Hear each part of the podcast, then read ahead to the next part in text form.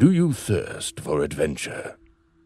A group of adventurers are coming together, being summoned by the fabled Gundren Rockseeker. Do you perceive worlds divergent from others?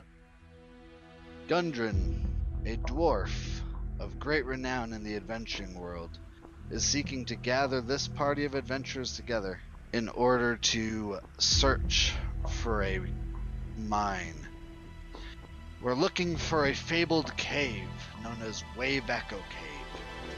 It's a lost mine once ruled back that once ruled back in the day, creating powerful magic items and relics. However, the cave's been lost over time.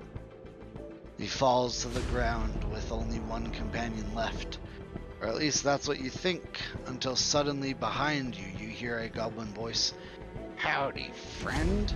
And a knife slips between your ribs as a goblin attacks you. And you see him uh, jump up and clasp his ears.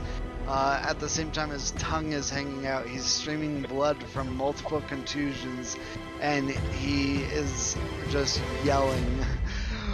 And he, you can see that he is lost in place. Like he has no clue what is going on, or where to go. He takes off running, stumbling through the fire towards the side of the room, and you see him stumble through the opening into the other room and fall down the slope. The four of you gather together. Each of you lift a corner of the bed, but this is a sturdy bed to hold a massive bugbear.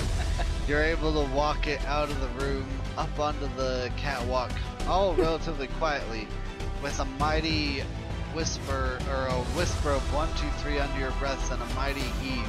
You hurl the bed over the railing. It falls 50 feet and it smashes about 15 feet in front of two startled goblins. Intimidation? Join us, adventurer, on our travels. Coming to you on the dawn of the new year, January 1st.